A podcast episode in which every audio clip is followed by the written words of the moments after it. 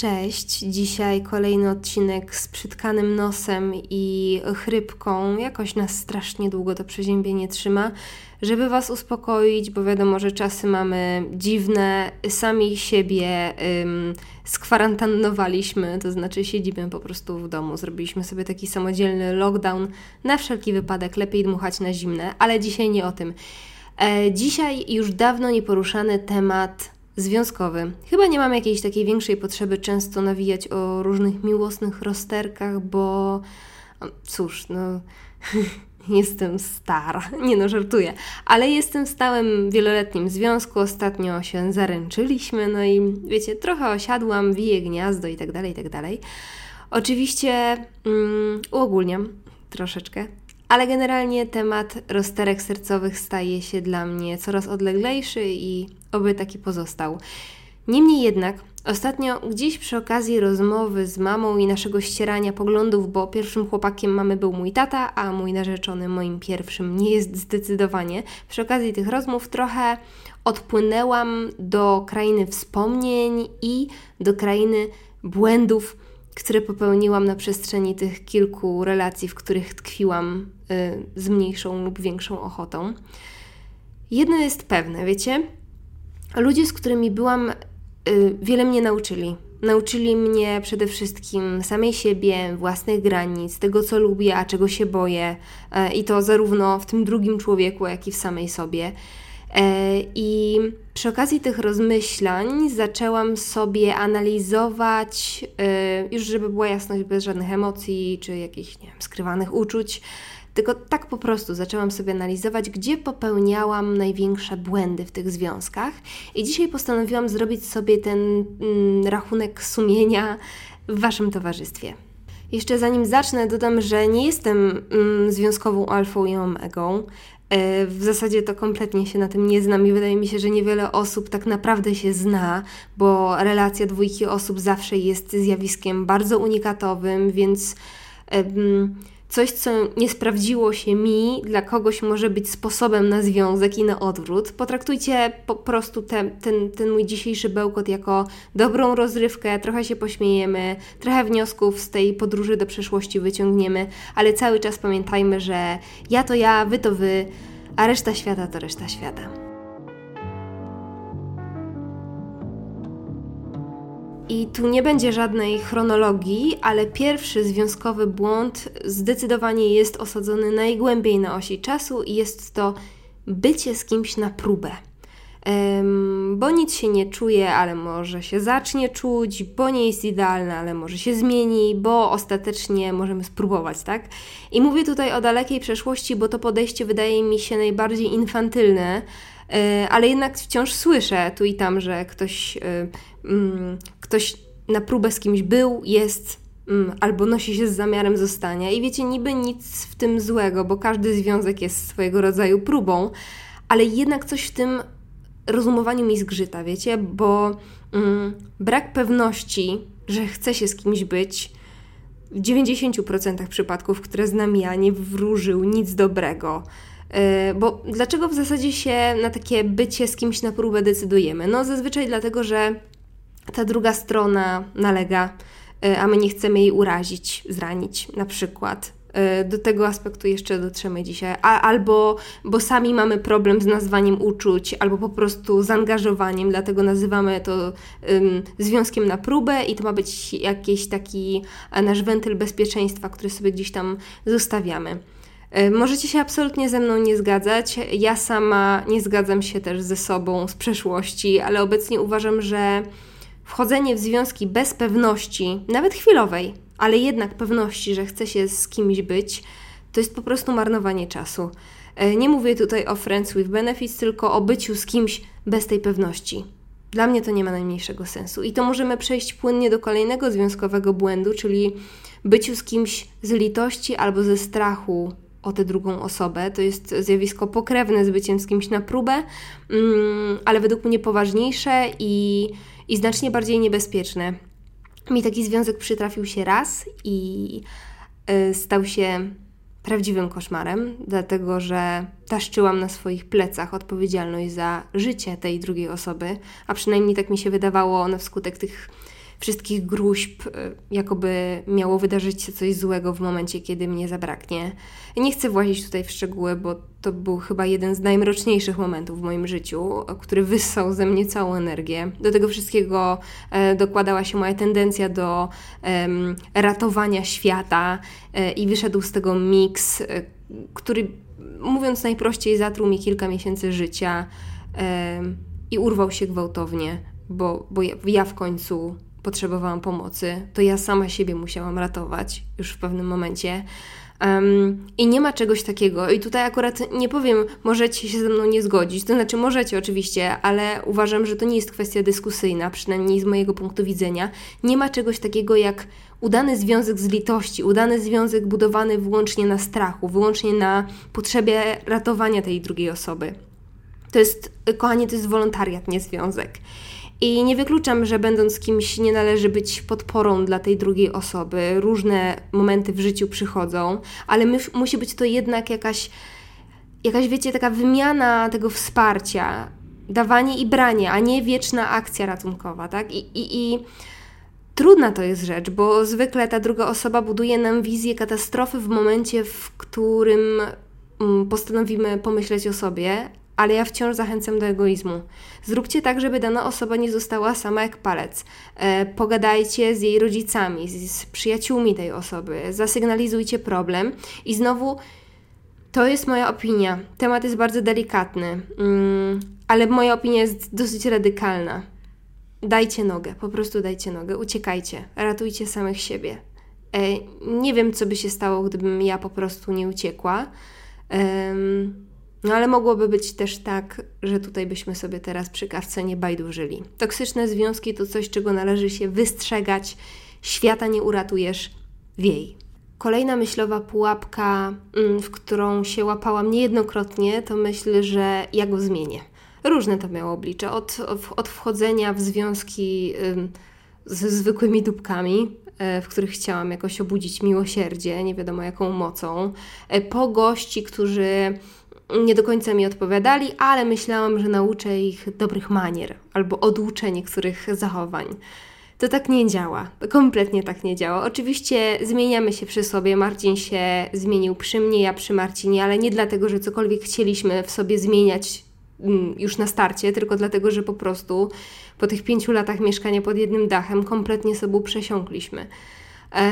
Prawdą też jest, że rzadko zdarza się partner, partnerka, która odpowiada nam we wszystkim. Jak już te, wiecie, ostatnie motylki zdechną w brzuchu, e, to, to zawsze będziemy dostrzegać mniejsze lub większe wady tej drugiej osoby. Ona w nas też zresztą, bo jesteśmy tylko ludźmi i wszyscy posiadamy jakieś wady. E, I gorąco zachęcam do rozmowy na ten temat, e, do przegadania tego, co możemy przepracować, co możemy zmienić itd., tak itd., tak co nam przeszkadza. Ale wchodzenie w związek od razu z założeniem, że będzie się tą drugą osobę lepić na nowo, jest błędne i ja te błędy popełniałam nie raz i nie dwa. E, I to działa też w drugą stronę, bo nasza taka radykalna zmiana dla tej drugiej osoby też, przynajmniej z mojego punktu widzenia i w moim wypadku, nigdy nie kończyła się dobrze. E, na początku jest w tym coś takiego przyjemnego, wiecie, bo, bo nieco upodob upodabniając się do naszego partnera, czujemy coś w rodzaju takiej dodatkowej warstewki bliskości. E, ale to ma cholernie krótkie nogi. Zwłaszcza jeżeli taka rewolucja mm, w sposobie bycia, w upodobaniach, czasami w wyglądzie zachodzi gwałtownie. Nie da się zmienić kompletnie. A jeżeli to twój partner, partnerka stawia ci ultimatum, że nie wiem, że albo schudniesz, albo nara, albo mm, nie wiem, daje ci poczuć, że bez jakiegoś nowego elementu nie jest w stanie cię zaakceptować, no to wiecie, co na ten temat myślę. Następne na mojej liście jest, e, to sobie napisałam, byłam dla niego taka dobra. E, to jest taki błąd i postbłąd, bo ten błąd uświadam, uświadamiamy sobie mm, zwykle po fakcie i wówczas e, nie postrzegamy tego jako błędu, tylko raczej jako powód przemawiający na naszą korzyść, jako taki argument, że to nie była nasza wina. I teraz pewnie część z Was się jeży i sobie myśli, Jesus, zaraz Chmielewska będzie cytować poradnik Mężczyźni kochają zołzy, czy jak to tam się nazywało. No i nie do końca, chociaż lektura tej dosyć przestarzałej książki wiele w mojej głowie zmieniła, mm, bo kiedy się zakochiwałam w przeszłości, to zmieniałam się dosłownie w taką służącą tej osoby. Oddawałam serce, wątrobę na talerzu, posypywałam koperkiem i liczyłam na to, że moja druga połowa to doceni e, i odwdzięczy się tym samym, ale to wcale tak nie działało, bo, mm, bo ta moja usłużność była dosyć e, specyficzna e, i on, ona się opierała na tym, że właziłam tej drugiej osobie na głowę, byłam w pełni podporządkowana jej zachciankom i przy tym koszmarnie upierdliwa. No i co? I mój potencjalny wybranek dawał dyla, a ja się zastanawiałam, co zrobiłam nie tak, skoro podporządkowałam mu jej całe życie i cały swój świat. A no właśnie to Chmielewska, właśnie to. Uważam, y, i po raz kolejny podkreślam, że to tylko i wyłącznie moja opinia, uważam, że niezależność jest atrakcyjna i posiadanie własnego świata, do którego się tę drugą osobę wpuszcza tylko od czasu do czasu, czyni z nas po prostu ciekawą osobę, ciekawą jednostkę, a nie kontrolujący wszystko bluszcz. I to według mnie w ogóle działa na każdym etapie związku, bo jakaś doza tajemniczości, ale też po prostu bycia bardziej kumplem, kumpelą, z którą można się pośmiać i pogadać na różne tematy, jest czymś, co pociąga na początku relacji, e, a zarazem czymś, co cementuje związek, e, bo, bo nie będziemy sobie przecież wyłącznie kotkować i buziaczkować przez kolejne 10, 20, 30, 40 lat. Rozmowa jest super ważna i niezależność jest super ważna, bo kiedy te motylki opadają i przestajemy sobie przesiadywać na kolanach całymi dniami, to trzeba żyć.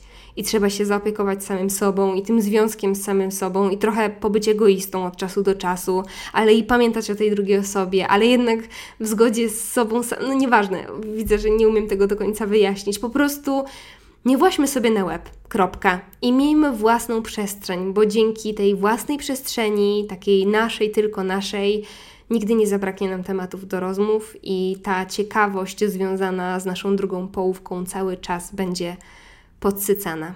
A jak już jesteśmy przy sobie na łeb, to kolejnym punktem jest zazdrość, zwłaszcza ta przesadna zazdrość, która nie pozwala nam oddychać. Ja nie jestem osobą super zazdrosną, nie mam w zwyczaju być zazdrosna, będąc kimś w związku, chociaż bywały relacje, w których gdzie niegdzie mnie ta zazdrość podgryzała. Niemniej e, postanowiłam o tym wspomnieć, bo często wy piszecie do mnie z pytaniem, jak się tego wstrętnego uczucia pozbyć. Ja oczywiście nie jestem skarbnicą wiedzy wszelakiej, a nie znając danej relacji, to w ogóle mogę spudłować z 10 tysięcy razy. Niemniej zawsze odpowiadam, że zazdrość, oczywiście taka niczym niepoparta, e, często zaczyna się w nas a nie w tej drugiej osobie. I wynika z tego, że to my mamy problem związany tak naprawdę bardziej z nami samymi, bo zazdrość jest niczym innym jak niewiarą w samego siebie. Oczywiście mówię tu o sytuacjach, w których nie powinniśmy mieć żadnych podejrzeń, bo wiadomo, że życie różne scenariusze nam podrzuca i różnych dupków, e, ale najczęściej po prostu martwimy się o każde spojrzenie, o każdy gest skierowany wobec innej osoby, o to, że coś się wydarzy, pomimo tego, że nie wydarzyło się nic, i nie mamy podstaw, żeby tak sądzić. Um, I um, wpadamy w takie błędne koło, wiecie, albo samemu się topiąc w domysłach, albo włażąc tej drugiej osobie na łeb i zamieniając się w kontrol freaka i próbując nad tym wszystkim zapanować, nad tą sytuacją, którą tak naprawdę sobie wymyśliliśmy. Pamiętajcie, że jeżeli ona, on jest z wami, to chcę być właśnie z Wami, a nie z osobą, na której bezwiednie, nie wiem, zawiesi oko przechodząc przez ulicę. Oczywiście traktujmy te moje złote myśli zdroworozsądkowo, już się powtarzam. E, jeżeli faktycznie mamy prawo podejrzewać, że coś się dzieje, wtedy reagujmy oczywiście. Ale nie wkręcajmy sobie też czarnych scenariuszy na siłę i walkę z zazdrością w związku zacznijmy od samych siebie. Mam też na mojej liście punkt, który w przeciwieństwie do zazdrości jest mi bardzo bliski i dosyć specyficzny. Nie sądzę, żeby każdy z czymś takim się borykał, bo trzeba mieć po prostu um, pokręcone ambicje i bardzo określoną konstrukcję psychiczną, którą ja osobiście posiadam. E, chodzi o rywalizację w związku. Kto ile zrobił, kto ile zarobił, kto ile osiągnął, kto ile przepracował, kto jest wyżej, kto nosi spodnie. Niestety niejednokrotnie miewałam takie tendencje, szczególnie kiedy ta druga osoba roztaczała dookoła siebie wizję sukcesu większego niż mój. E, jak tak teraz się zastanawiam, to chyba był mój największy związkowy błąd. I I pewnie też trochę dziwnie Wam się tego słucha, bo znacie mnie od ciepłej, empatycznej strony, ale rak ze skorpionem w ascendencie to nie jest najlepsze połączenie ever. E, zatem zdarzało, po prostu mówiąc w dużym skrócie, mam też swoją bardzo waleczną i zajadłą stronę, której nie, nie, nie prezentuję w, w moich mediach społecznościowych i wolałabym, żebyście jej nie poznali, jednak ona też pomaga mi trochę przejść do przodu. Niemniej, czekajcie, bo się wybiłam. Zdarzało mi się kilka razy mm, wrąbać w taki kołowrotek, w którym zamiast się wspierać, zamiast sobie kibicować nawzajem, to sens powiek spędzało mi ciągłe porównywanie się. Na, na tym związek kompletnie nie polega. To jest jego zupełna odwrotność w zasadzie. E, można się wspólnie mobilizować, oczywiście, dopingować jak najbardziej, ale kiedy pojawia się taka krwawa rywalizacja, to należy dobrze przemyśleć, czy to na pewno szczyt naszych związkowych marzeń. Wiecie, ja po prostu wierzę w to, że ta druga osoba powinna być taką naszą spokojną przystanią, w której możemy się zatrzymać na chwilę od czasu do czasu i trochę odetchnąć on, ona dla nas, a my dla tej osoby. Zdrowy związek i znowu to jest moja opinia, bo kimże jestem, żeby mówić, co jest dobre, a co złe, ale z mojego doświadczenia i z moich bardzo subiektywnych obserwacji wynika, że zdrowy związek zawsze, ale to zawsze musi opierać się na braniu i dawaniu. To nigdy nie jest rzecz jednostronna, nie można wyłącznie się poświęcać albo wyłącznie brać. Jakby się nad tym zastanowić, to strasznie się to wydaje wszystko skomplikowane, nie? Stały wieloletni związek to jest w ogóle bardzo trudna plansza. O, właśnie, to jest, przepraszam, puknęłam w mikrofon, mam nadzieję, że tego nie słychać. Um, to też jest ważna rzecz, o której warto wspomnieć, że kryzysy są naturalną częścią bycia z kimś, naturalną częścią stałego związku. Media, filmy, ta cała, wiecie, popkulturowa papka wtłoczyła nam, yy, że jak się już naprawdę zakochacie, yy, jak już spotkacie miłość swojego życia, to wasze życie będzie usłane różami i żyli długo i szczęśliwie, ale to nie jest tak. W najszczęśliwszym i w najwspanialszym związku czasem będziecie chcieli się nawzajem pozabijać, będziecie się zastanawiać, co w zasadzie takiego jest w tej drugiej osobie, że jeszcze ze sobą jesteście, że jeszcze w tym tkwicie. Ale, ale jeżeli macie solidne fundamenty, to przetrwacie największą zawieruchę. A jeżeli nie, to pamiętajcie, że na świecie jest 7,5 miliarda ludzi, a samotność do grobowej deski często po prostu jest wyborem. Dobrze, myślę, że tutaj możemy zacumować. Słyszymy się już w najbliższy piątek w drugim odcinku października z dreszczykiem. Nie wiem jak wali, już się nie mogę doczekać. Zatem uciekam. Do usłyszenia. Całuję. Cześć.